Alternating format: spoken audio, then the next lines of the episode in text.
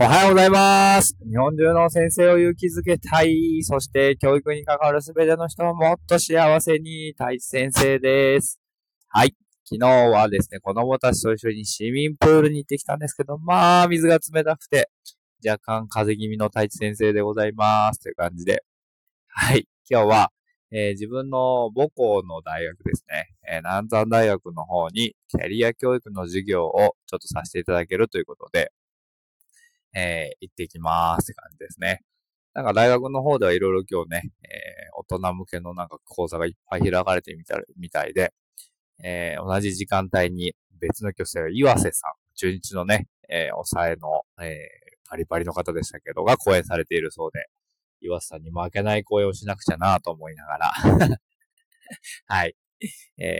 今からね楽しみだなぁと思っております。今日はその学生に向けてどんな話をしていくのかっていうことを簡単にですね、お伝えできればと思っております。よろしくお願いします。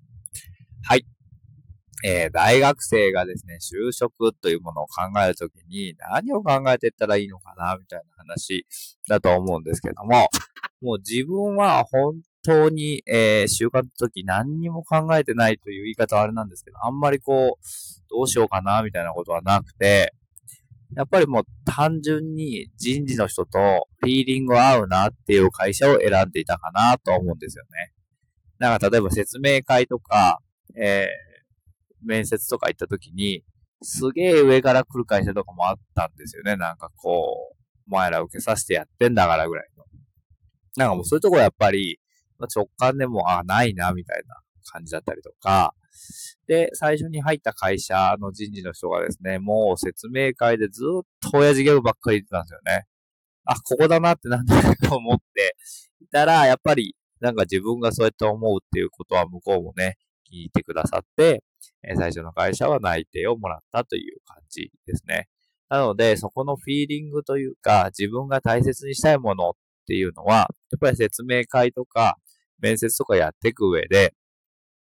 すごく参考になるのかなと思うので、やっぱり肌感覚っていうのをすごく大事にしてほしいなと思うんですよね。給料とか、雇用条件とかもちろん大切なんですけど、なんかその人だと思うんですね。働いてる人、そこにいる人たちがどんな人たちなのかっていうことで、選んでいくってことが大事なんじゃないかなと思って、その最初の会社にはですね、自分の部活の先輩が結構何人も働いていたりとかっていうこともあって、まあうちの話がよく聞けた、実際どうなんですかっていうところを、話が聞けたので、それも良かったなーってすごく今思うと思っています。だからそういうふうに、知り合いから情報を取ったりとかするのも大事かなと思いますし、やっぱり説明会ではね、いいことしか言わないし、飾った状態で来ると思うので、企業の方も、採用される学生の方もそうだと思うんですけども、という、話かなと思います。で、今日しようかなと思う話は、やっぱり自分の価値を高めましょうっていう話ができるといいなと思うんですよね。なんていうかな、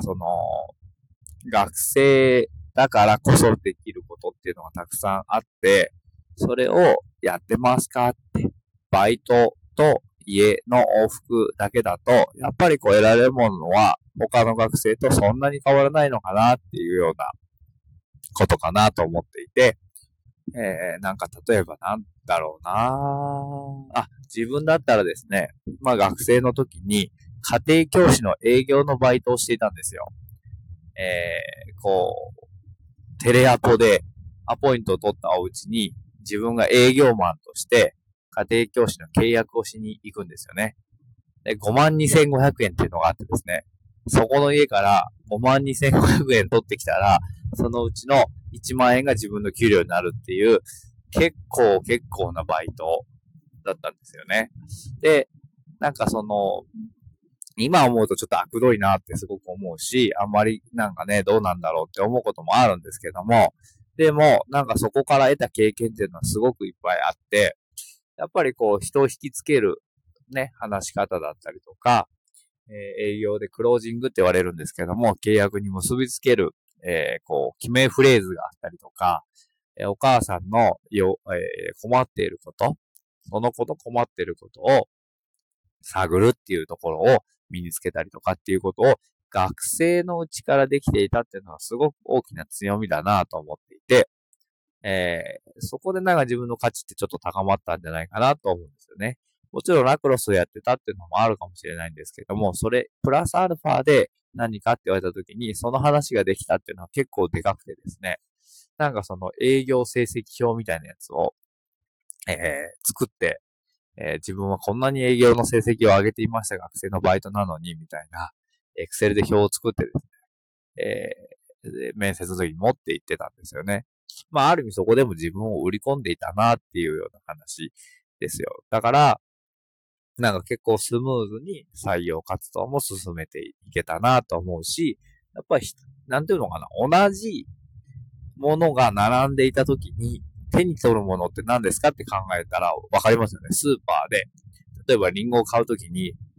5個リンゴがありますよって、その中で一番いいリンゴを買おうって思ってるわけじゃないですか。そしたらやっぱり色だったり形だったりとか、匂いだったりとかっていうもので他のリンゴよりよしいいものを買おうって思うわけじゃないですか。まあそれとはっきり言って就活っていうのも一緒かなと思っていて、同じものが並ぶ中で自分はこれだけ違いますよっていうことを伝えられるっていうことがまず大事なんじゃないかなと思っています。で、その方法について今日はいろいろとこんな方法もあるよ、こんな方法やってみたらどうかなみたいな話をしていけると、なんかその子の持ってるポテンシャルと価値が高まっていて、すごくいいものになるんじゃないかなって。究極言うとですね、別に会社に入らなくてもいいぐらいの腹積もりでいるのもありかなって。去年ね、200人ぐらい受けてくれて、200枚レポートが送られてきたんですけど、もう僕は今スタートアップで起業して、月にこれぐらいの売り上げがありますっていうようなレポートを書いてきてくれてる子がいて、おーと思いながら、もうじゃあ大学辞めちゃえばいいのになと思ったりとか、なんでこのキャリアの話を聞きに来てんだろうなみたいな。でまあそれはそれで面白かったんですけど、そこまで突き抜けられれば、なんかもうね、全然いいのになっていうふうに思いながら、聞いておりました。でもやっぱりなんか、多くの学生は自信がなくてとか、どうしていいかわからなくてとか、自分の好きなものがわかんないから困ってますって子が結構いたので、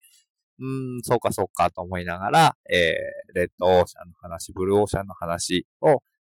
交えながら去年は話をさせてもらいました。今年はですね、完全に貯金の話ですね。もんちゃんですね。西野さんのところのもんって何言ってるかわかんないから、そはググってみてください。ホームレスのね、芸人さんの話とか、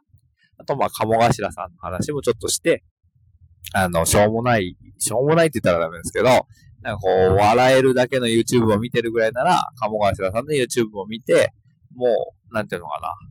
生き方、働き方をそこでマスターして、ね、頭でまずは知識として持っていく。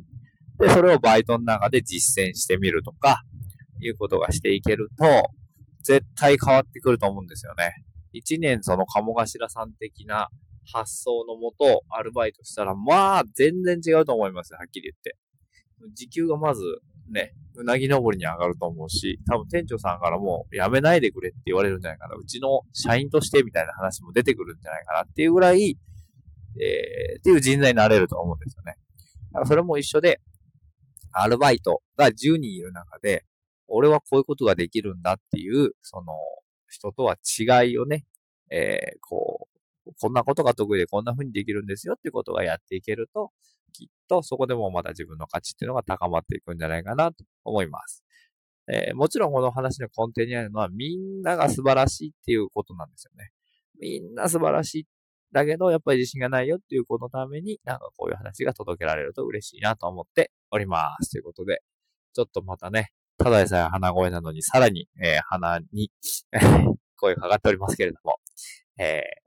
いい話を届けていきたいなと思っております。ということで、今日もいい一日になりました。ありがとうございます。せーの、いいね。